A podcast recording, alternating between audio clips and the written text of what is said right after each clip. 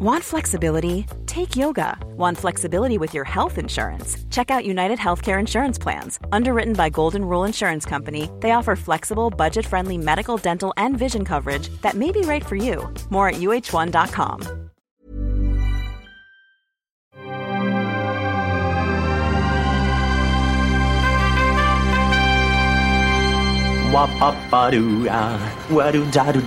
Steven, arrête s'il te plaît, j'ai jamais pu encadrer Michel Legrand. Salut Ciné, votre rendez-vous avec le cinéma présentement euh, décliné sous sa forme extra ball et une nouvelle fois réuni en public euh, au Club de l'Étoile à Paris pour une nouvelle séance de projection. cette semaine, on va regarder euh, AI de Steven Spielberg et on va en causer avec mon camarade Rafik Djoumi. Salut Rafik. Salut Thomas. C'est nos ciné extra ball spécial AI et c'est parti. Tu fais un amalgame entre la coquetterie et la classe. Tu es fou. Enfin, si ça te plaît. Rafik, quelque chose me dit que on va peut-être parler aussi un petit peu de Stanley Kubrick. Je vois pas ce qui te fait dire ça, mais effectivement, oui, il y, a un vague rapport, et effectivement un vague rapport qui nous porte sur à peu près une vingtaine d'années, euh, puisque donc AI est un, projet que Kubrick a développé pendant très très longtemps. Euh, on a entendu parler pour la première fois, euh, nous, à notre petit niveau de nerd, de AI euh, après la sortie de, Jurassic Park euh, donc en 93 euh, où tout d'un coup James Cameron et, Kubrick ont chacun annoncé un projet qui tenterait de pousser un petit peu le cinéma encore un peu plus loin que, ce que Jurassic Park avait, avait amené et avec l'idée de créer un être humain en image de synthèse, donc artificielle. Et, et donc c'est la première fois où on a entendu parler à la fois d'Avatar, euh, qui était donc déjà en cours d'écriture à l'époque, et, euh, et AI. Euh, cependant, ce qu'on a appris encore plus tard, c'est l'implication que Spielberg avait sur le, sur le projet, puisque donc Kubrick et Spielberg se fréquentaient dès les années 80 en, secret. Et il valait mieux que ce soit secret parce que je pense que la critique internationale n'aurait pas supporté un tel choc, parce qu'elle avait tellement l'habitude de prendre l'un pour taper sur l'autre, que d'apprendre que c'était les meilleurs amis du monde aurait vraiment remis en cause beaucoup de, dogmes. Euh, et en fait, euh, de temps en temps, ben, Kubrick aimait bien demander l'avis de Spielberg sur certaines, euh, certaines, certaines choses. Et sur un film comme AI, il, il, il a poussé le bouchon jusqu'à exiger que Spielberg ait dans sa chambre un fax, une ligne secrète de fax où il pouvait lui envoyer euh, dessins de pré-prod, etc., que, auquel Spielberg pouvait. Bon, bref. Et la femme de Spielberg, c'était euh, détestait cette machine parce que évidemment avec le décalage horaire, c'était la nuit que le fax, le fax arrivait et que Spielberg se levait en robe de chambre pour aller choper les trucs. Euh, donc ça, on ne sait pas très bien combien d'années ça a duré, mais on est encore au milieu des années 90. Euh, et euh, la technologie n'étant évidemment pas au point, le projet est sans cesse, sans cesse euh, reporté. Néanmoins, connaissant Kubrick, on sait qu'il y a eu un travail phénoménal qui a été, qui a été abattu. Et, et, à la mort tragique de, de, de, de Kubrick, en fait, c'est euh, Christiane, sa femme, Christiane Kubrick, et Yann Arlan, euh, son beau-frère, qui ont demandé à Spielberg de reprendre le de reprendre la main. Spielberg au début s'est complètement dégonflé parce qu'il se sentait absolument pas le, droit mm. moral de faire un film à la place euh, du maître. Et il a vraiment fallu l'insistance euh, de Yann Arlan, qui était convaincu que qu'avec lui pour le faire euh, à la hauteur de ce que Kubrick aurait, aurait souhaité pour que le film puisse se faire. Sachant que Kubrick avait déjà de son vivant plusieurs fois fait remarquer à Christian ou à Yann Arlan que à son à son sens Spielberg était capable de choses dont lui n'était pas capable. Il, en fait il admirait Spielberg pour sa capacité à à, atteindre le cœur des spectateurs. Euh, et Kubrick n'a jamais cherché que ça en fait. Il a vraiment cherché toujours à parler au public. Il se trouve que ces films sont un peu hermétiques pour pas mal de gens et font un peu peur, etc. Mais lui, son, but, c'était quand même d'aller vers le public. Euh, et il admirait Spielberg pour cette capacité-là. C'est pour ça qu'il avait laissé tomber son projet Ariane Papers, euh, sur, voilà, qui, se passait durant l'Holocauste, considérant que seul Spielberg pouvait faire un film sur sur un tel sujet. Donc, euh, euh, quand Spielberg finit par entamer euh, Artificial Intelligence, il le fait donc avec tout ce travail qui a été qui a été réalisé au, au préalable. Et il y a aussi un, un, un, aspect du film qui va lui, qui lui est très proche, qui est la persistance du mythe de Pinocchio. Je, je, parle de mythe, même si c'est un conte de fées, mais je vais expliquer pourquoi. Euh, considérant que enfin, Spielberg l'a toujours, a toujours considéré Pinocchio comme, quelque chose de fondamental dans sa propre euh, carrière, et c'est une des raisons pour lesquelles il y avait déjà la chanson de Pinocchio dans, Rencontre du troisième type. C'est quelque chose qui lui est très intime. Hein.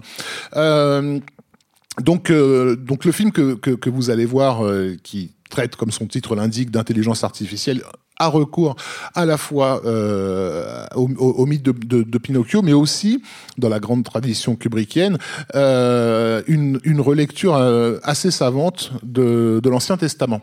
Euh, alors ça n'a pas vraiment été euh, remarqué, j'ai l'impression, à, à la sortie du film, et on, on y viendra là, Oui, à la sortie la sortie a été du- du- aussi du film. toute une épopée à Voilà. elle-même, en elle-même. Euh, mais, euh, mais vous allez voir dans le film des, des séquences qui font euh, référence euh, euh, à la Genèse, c'est-à-dire la création par le logos, par le verbe. Vous allez avoir des séquences sur le fruit défendu, euh, sur la chute, l'abandon de son par son créateur, sur une terre hostile. Vous allez avoir des références à Abel et Caïn. vous allez avoir des références donc au déluge, qui est constamment rappelé dans, dans le film comme une possibilité qui attend l'humanité, euh, Sodome et Gomorre, avec toutes les séquences qui se passent à Rouge City, euh, etc. Alors pourquoi, euh, c'est c'est quoi le rapport entre Pinocchio et, euh, et les, les chapitres de, de- de l'Ancien Testament? Tout simplement, euh, L'Ancien Testament, on peut s'amuser à considérer que ça est un texte qui a été écrit par quelqu'un de très très inspiré en 500 avant Jésus-Christ. Il y, a, il y a des gens qui pensent ça. Ou bien considérer que c'est le la, la- la résultante d'une tradition orale qui remonte dans la nuit des temps. C'est un best-of voilà, de la un tradition best-of, bah, grosso modo, de- de la- des récits de l'humanité. C'est-à-dire que l'humanité se raconte à travers ces récits-là depuis des temps immémoriaux Oui. et bien avant l'invention de l'écriture. Et qu'en fait, ce qui est euh, encapsulé dans ces textes, pour certains très courts, c'est une somme d'expériences humaines. Euh, quelqu'un, un, un conférencier ben, avait fait cette remarque que je trouvais très judicieuse. Il dit, le texte Caïn, c'est un texte qui fait à peine de feuillet, qui est très très court. Et il disait, il y a là-dedans l'intégralité de la carrière de, de, de, Dosto- de Dostoïevski, pardon. et, et quelque part, il a raison. Euh, c'est, c'est, c'est ce sont des, des récits qui ont été affinés par des sommes et des sommes et des sommes et des sommes d'expériences euh, d'expériences humaines. Et euh, Haï, d'une certaine façon, ne cherche pas tant à raconter à un futur euh, probable de développement de l'intelligence artificielle qu'à comprendre qu'est-ce qui a constitué l'intelligence humaine. C'est-à-dire que de- à quel moment on est passé de, de, de, de, l'animal à l'être conscient et moral. Euh, et, et en fait, ben, on, est, on y est passé par ces étapes qui sont résumées dans ces, dans, dans ces mythes. Évidemment, pour ce Pinocchio ne parle pas d'autre chose Oui. que de, de la constitution d'un d'un être, en fait, de la, de la naissance d'une âme et d'une conscience, d'une conscience morale. Donc, on voit à, à ce que je suis en train de, de, de- de dire là qu'on a affaire à un projet qui, sur un plan, on va dire strictement intellectuel, a des ambitions manifestes, ce qui est pour le public et pour la critique no- normal et attendu de la part de quelqu'un comme Kubrick, mais évidemment Totalement pas du tout attendu de la part d'un voilà. Spielberg. Spielberg. Euh, donc, euh, ce qui va se passer, c'est qu'effectivement Spielberg va tenter de s'approprier un, projet qui n'est pas le sien, qui a été au départ vraiment conçu pour quelqu'un d'autre, et, lui, sa, bah, sa façon de procéder, c'est de non pas de diluer, mais de, faire passer par l'émotion euh, les, mécanismes qui peuvent mener le spectateur à, à s'éveiller à, une- à Oui. une idée. Et euh, là où, où Kubrick avait plutôt tendance à lui imposer le symbole et à lui Oui. dire en gros démerde-toi avec À passer ça, par fait que ça fait l'effort d'aller voilà. vers, Mm. vers, le, vers le truc. Euh, et, et, et c'est là peut-être où, où, où le film va être victime du, du nom de son, de son réalisateur, c'est que Haï va vraiment, pardon, euh, être accueilli comme euh, basiquement E.T. contre les robots. Quoi. Euh, la critique de l'époque n'a fait absolument aucun effort pour Oui. regarder ce film euh, ou, ou- ou le questionner. Déjà, elle a, elle a commencé par considérer que c'était un film pour enfants parce que ça mettait en scène un enfant, ce qui est la chose la plus stupide au monde. Moi, c'est quelque chose que je ne montrerai absolument pas à mon gamin avant qu'il ait au moins 15 ans. Euh, c'est un des films les plus dépressifs de, de- que j'ai pu voir, et pas seulement dans la carrière de, de Spielberg, mais des- un des films les plus dépressifs tout court. Les, si on commence à rentrer dans le film, on s'aperçoit que les enjeux qui, qui, le, qui le travaillent et qui ont trait à notre humanité sont d'un pessimisme euh, extrêmement alarmant. Quoi. C'est- Il est en train de nous, nous dire, mais peut-être que votre quête n'a absolument aucun sens en dehors de celui que vous lui donnez. Quoi. Et ça, c'est terrible comme, euh, comme message Spielberg, parce que c'est Spielberg arrive à rendre ça euh, digeste, hein, mais c'est super dur. euh, et il y a un seul pays, euh, alors je sais pas si c'est la Suède ou la Finlande, il faudra que je vérifie. J'ai l'impression qu'il y a un seul pays où ils ont compris ce qu'était le film, et il a été interdit au moins de 16 ans là-bas. Euh, et ça fait rire tout le monde à l'époque. Dis, Ah, ils sont cons, ils ont interdit un film pour enfants, ils l'ont interdit au moins de 16 ans. Non, ils ont juste regardé le film, c'est tout. Euh, donc voilà, le, le- euh, c'est euh, c'est vraiment le, le, le- le film euh, qui a vraiment révélé le malentendu persistant qui poursuivait Spielberg depuis les débuts de sa carrière. Spielberg est un des cinéastes les plus importants de l'histoire du cinéma. Kubrick en était parfaitement conscient et, l'estimait pour cette raison et le reconnaissait pour cette mmh. raison-là. Euh, la critique et une partie du public n'ont toujours pas compris à quel point Spielberg c'était ça, c'était là-haut, tout là-haut au, au, niveau des, des, au niveau des étoiles. Euh, donc, Spielberg a fait tellement d'efforts pour, pour, tenter de s'approprier ce matériau sans jamais euh, euh trahir euh, les intentions euh, du maître. C'est-à-dire qu'il a, il a, il a gardé les symboles, ils sont là, mais ils sont diffusés. Euh, il, y en a, que du coup, il y en a un de, de, de que je trouve terrible parce qu'il annonce la, la, façon avec laquelle le film va être mécompris. Euh, au tout début du film, vous verrez dans la scène euh, à l'hôpital le, le, père euh, discuter avec un médecin et euh, sur les murs sont dessinées des, images qui sont tirées de différents contes de fées et il y a une insistance sur une image en particulier qui vient du conte d'Andersen, euh, les, habits neufs du Grand-Duc, qui est un conte moins connu que, que d'autres, mais dont le thème et euh, l'incapacité à voir les choses en fait, euh, qui raconte vraiment comment les gens sont aveuglés par leurs propres présupposés et ne voient pas l'évidence. Alors en l'occurrence que le grand duc est nu parce qu'il se balade à poil au milieu de la, de, la, foule et il y a juste un enfant qui remarque qu'il est nu en fait. Ils sont tous en train de se persuader qu'il a la plus belle robe du monde. Bref, parce que les, leur conditionnement euh, au regard fait qu'ils voient ça. Quoi. Et j'ai trouvé ça dingue que, que, que, ce film qui allait être à ce point pas vu euh, nous, nous, nous invite à nous intéresser euh, aux habits neufs du Grand-Duc euh, dès, dès, le début. Quoi. Euh, je pourrais, voilà, je, je pourrais m'arrêter sur chaque séquence tellement elle est, elle est riche de de symbolique. Voilà, tenter de vous expliquer pourquoi on voit au début euh, l'enfant euh, naturel de, de, de, ce couple qui est enfermé dans la glace et pourquoi David à son tour sera enfermé dans une même capsule glacée vers la fin. Enfin, tous les rapports qu'il y a entre euh, entre les deux. pourquoi est-ce qu'il utilise le même plan de rétroviseur qu'on avait déjà dans Jurassic Park et dans Duel pour pour pour filmer David lorsqu'il est abandonné. Etc. Enfin, il y a Spielberg s'en est servi vraiment comme un, un, un, film qui regarde sa propre carrière, sa propre façon de faire du cinéma et la propre carrière de, de, de Kubrick, tout en faisant encore une fois un film qui raconte toutes ces choses que j'ai mm. tenté euh, très maladroitement de vous, de vous, de vous exposer. Donc, mais c'est un film extrêmement dense. Euh, à l'époque, j'avais dit en deux lignes euh, que c'était une œuvre qui grandira euh, avec le temps. Je parlais pas tant pour les autres que pour moi, en fait, parce que moi-même, je savais quand je l'ai découvert que j'avais compris ça et qu'au fil des visionnages, j'allais vraiment commencer à, à, voir toute l'étendue de ce que de ce que ce film euh, euh nous propose. Mais mais en gros, euh, ce film tente de raconter l'histoire de la conscience de l'humanité. Euh, David est actionné, euh, vous le verrez, par plusieurs mots-clés, dont Socrate. pourquoi? Bah, Tout simplement parce que Socrate était a été une date dans, dans, dans l'histoire du développement de la conscience humaine, puisque je suis désolé pour le terme, ça fait un peu pédant de dire ça. Euh, euh, il a révélé que l'intelligence était l'intériorité qui se révèle à elle-même. Bon, ça, si vous voulez la citation. Voilà, voilà ça fait chic de dire ça en plein podcast nos ciné. Incroyable. Donc quand vous voyez que David découvrir l'intérieur du visage d'un modèle de David euh, et tenter de, de, de s'y mettre. On, est, on, est, vraiment dans, dans cette configuration socratique à, à, à fond. Quoi. Euh, quand vous voyez David au fond des océans devant la statue de la fée bleue en train de la prier et que la voix off vous explique qu'elle l'a prié pendant 2000 ans, je peux vous le révéler comme ça, hein, c'est peut-être choquant, mais en réalité, dans l'humanité, il y a eu des gens qui se sont mis devant une statue d'une femme comme ça, virginale, pour la prier pendant 2000 ans aussi. Euh, on, a vraiment l'histoire de notre propre conscience et donc du coup de nos religions, de nos idéologies, etc., qui est, mise, en jeu là-dedans. Mais dans, un, dans une vision extrêmement pessimiste de quête de quelque chose d'inutile en fait, et en l'occurrence la, la, quête de, sa, de, de, son rapport à une mère euh, idéalisée qui, qui n'existe plus. Enfin, en gros, c'est ça euh, la, la, la, quête de David. Quoi.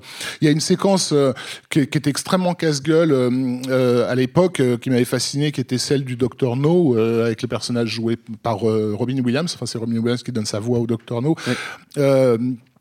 que je pense pas mal de spectateurs ont été gênés par cette scène parce qu'ils la trouvent stupide, parce qu'en gros, tu as ces deux androïdes qui sont en train de poser des questions idiotes, entre guillemets, au Docteur No, et en fait, ce sont pas idiotes, ces questions.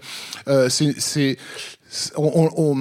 une, séquence qui tente de nous faire comprendre comment une machine réfléchit et, et donc de nous donner la distance qui nous sépare d'une vraiment d'une intelligence artificielle dans l'accession ou non à l'intuition. Parce qu'en fait, c'est le problème de ces deux personnages, c'est qu'ils n'ont pas l'intuition qu'un humain. Mais ils ont, eux, accès par contre à une logique qui est beaucoup plus poussée que la nôtre. En réalité, cette séquence, elle est très complexe dans ce qu'elle raconte, mais pas au niveau superficiel. Quoi. Et je ne connais qu'un autre exemple de scène qui est tenté de faire la même chose dans, dans, ces mêmes années-là, c'est la scène de l'architecte de Matrix Reloaded, qui repose sur le même principe, c'est-à-dire que c'est pour moi une scène qui est plus compréhensible pour une machine que pour un humain. Et je l'ai vu en salle à chaque fois que j'ai vu Matrix Reloaded tout le monde est sur sa chaise en train de se pencher en avant, de mais qu'est-ce qu'il est en train de nous raconter Alors qu'une machine trouverait ça, mais genre, mais c'est évident ce qu'il est en train de dire. C'est d'une logique pure. Bah oui, mais on n'est pas des êtres de logique pure, on est des êtres humains. Et notre façon même de penser, de voir le monde et de le conscientiser, elle, passe par tout un mécanisme de d'intuition et de et d'analogie que, les machines n'ont pas. Euh, donc voilà, c'est quand même un film qui jongle avec tous ces thèmes euh, ces thèmes là et voilà, on pourrait le faire image par image. Euh, voilà, ça nous donnerait un podcast sans, sans fin. C'est un film passionnant. Mais je pense que ce conte qu'il y a au début, donc les, habits neufs du Grand-Duc, encore une fois, celui qui voit que le Grand-Duc est nu, c'est un enfant. Donc d'une certaine façon, il nous invite à regarder le film de la façon la plus innocente possible. Je pense que c'est la meilleure porte d'entrée de regarder AI, c'est de le regarder d'une certaine façon comme Spielberg a voulu qu'on le regarde. Et quelque part, peut-être même Kubrick, qui aurait souhaité pouvoir faire un vrai conte à la Pinocchio. Donc regardez-le comme, comme en, en étant un enfant. Et peut-être que contrairement à un spectateur sur trois à l'époque, vous ne verrez pas apparaître ces fichus aliens qui ont obsédé, euh, qui ont obsédé les spectateurs, parce que tout le monde a vu des aliens dans ce film. Euh, donc c'est un film qui s'appelle Intelligence artificielle. Donc euh, voilà, le film débute par l'image d'un être filiforme qui est le, logo d'une entreprise. Et vous verrez quand David arrive chez ses parents la première image la toute première image qu'on a de David c'est une image où il est aussi également euh, filiforme et il les effraie euh, pour ça. Et cette image filiforme elle, elle, est en fait un idéal des machines. Euh, et lorsque vous verrez un personnage qui ressemble à ça dans le film ben, vous saurez que c'est les machines qui ont fini par atteindre leur idéal. Mais à l'époque donc des spectateurs étaient convaincus de regarder donc l'invasion des aliens de la planète Sglurb. Et t'as envie de leur dire non ça ça s'appelle intelligence artificielle. Euh, mais c'est vraiment le malentendu qui a concouru à ce film a, révélé beaucoup de choses sur le sur le rapport de, Spielberg à la, critique et à une partie de son public et, et, a eu des conséquences. Moi, à l'époque, j'avais euh, interviewé la, la, productrice Bonnie Curtis Bon, déjà, qui m'a confirmé euh, le travail obsessionnel qu'avait été ce, ce film-là. Hein. Elle, me disait, en plus, elle était enceinte, la pauvre, à l'époque où le film se faisait. Elle me disait qu'il faut pouvoir euh, tenir le coup quand, quand Steven vous appelle à, 3 heures du matin, du matin pour vous demander euh, un, un abat-jour avec une couleur extrêmement spécifique. parce que bon, parce que vous vous retrouvez dans le 4x4 à, traverser tous les états du pays à trouver un magasin ouvert. Un abat-jour. de cette couleur-là spécifiquement. Couleur Mais ça donnait une idée donc de l'obsession du personnage qui dormait pas la nuit, qui bossait là-dessus, mais aussi de la précision de sa mise en scène. Parce que, évidemment, tout le monde, enfin, tous, les, tous ceux qui s'intéressent au cinéma savent que le mythe autour de Kubrick, c'est que c'était le réalisateur le plus maniaque de tous les temps, que, voilà, qu'il n'y avait pas un seul euh, grain de riz dans, dans, dans le plan qui n'avait pas été précisément calculé. Donc Spielberg se retrouve aussi à, à, devoir se mettre à ce niveau-là. Euh, et c'est pas quelqu'un de, de, de maniaco-dépressif comme l'était comme l'était Kubrick. Donc, euh, euh, donc il a vraiment, il a, il, il a été immergé là-dedans. Et quand il a vu, en définitive, que ce que le public, une partie du public et, de la critique avaient reçu, c'était E.T. contre les robots, ça a été un, déchirement pour lui. Alors ça, se, ça se ressent quelques années plus tard. Exactement. Bonnie Curtis, notamment Bonnie Curtis, l'interview était un peu délicate parce que j'essayais de lui faire dire les mots et elle voulait pas les dire. Mais bon, alors, en réalité, elle, me parlait de dépression nerveuse. Hein. Euh, il n'était pas venu faire la promo, etc. Il était super mal. Euh, et effectivement, dans les films suivants, qu'est-ce qu'on a vu Pour la première fois de sa carrière, il a commencé à faire des films où, en gros, il disait aux spectateurs démerde-toi. Ce qui n'y avait jamais arrivé. C'est toujours quelqu'un qui allait vers les, vers, les gens. Mais des Minority Report, la Garde du Monde, etc., il y a vraiment des. ou Munich, ou des tas de films. il a plus peur aujourd'hui de ne pas être compris. Avant, c'était une obsession. Il fallait que tout le monde comprenne ce qu'il ce faisait. À partir d'ahí, c'est bon, bah s'ils peuvent pas comprendre, tant pis, quoi. Je vais faire mon truc. Hmm. Donc ça l'a, euh, ça l'a fait grandir, mais d'une façon assez douloureuse. Euh, donc voilà le, aussi le, rôle que ce film aura joué dans. Hmm dans sa carrière. Et il aura remis des décennies avant de, on va dire, réaffirmer, recréer haut et fort son, son affiliation à Kubrick. ça a attendu Ready Player One, où, il s'est remis dans les pas de, Shining. En sale gosse. En sale gosse. En sale gosse, avec ce côté. Avec ce côté doigt d'honneur. Je ne le euh, respecte pas parce que je sais que je peux pas le respecter. tout à fait. Euh, ce qui n'était effectivement pas du tout le cas quand, quand, quand, il a fait AI. Il l'a fait en état de flip, quoi, du genre, je travaille dans l'œuvre, dans les pas du grand maître, quoi j'ose même pas imaginer comment on peut vivre un truc pareil. Euh, donc voilà, c'est un film important dans la carrière de Spielberg, c'est un film important dans, dans l'histoire du cinéma tout simplement. Il est aussi peut-être effectivement arrivé à une époque un peu délicate, puisque donc euh, septembre 2001, on va dire qu'il s'est passé quelques trucs dans le monde qu'on fait que bon, il y avait un peu un basculement de, de beaucoup de choses euh, qui, qui ont été mises en jeu, que comment dire que le l'innocence de David à, nous, à, vouloir nous parler d'un futur, euh, d'un futur probable qui n'était pas des plus, des plus optimistes. C'était peut-être pas dans, voilà, dans la, dans la ligne de mire. On a préféré Fast and Furious. Euh, donc, euh, donc voilà, je vous invite ce soir à, à, à découvrir un, un, film qui est vraiment un film de Spielberg et Kubrick. Euh, on peut pas détacher les, les, les deux. C'est leur alliance. Euh, un film que peut-être vous ne comprendrez pas dans sa totalité. C'est pas la peine d'aller chercher au fin fond de l'image, tel détail, etc. Ça viendra avec le temps. Euh, c'est un film qui se voilà, qui peut s'apprécier euh, de façon de façon multiple. Et je pense que la façon la plus simple d'y pénétrer, c'est euh, d'avoir les yeux d'un enfant pour voir petit à petit que le grand duc est nu. Magnifique. Rafik, bon, je propose qu'on le regarde, le film, maintenant on est prêt, je pense qu'on est, on est à 100%. Merci beaucoup merci. Rafik, merci, au Club de l'Étoile et au public évidemment pour l'accueil. Binge.audio pour toutes les infos utiles, puis on vous dit à très vite. Je préfère partir plutôt que d'entendre ça, plutôt que d'être sourd. Binge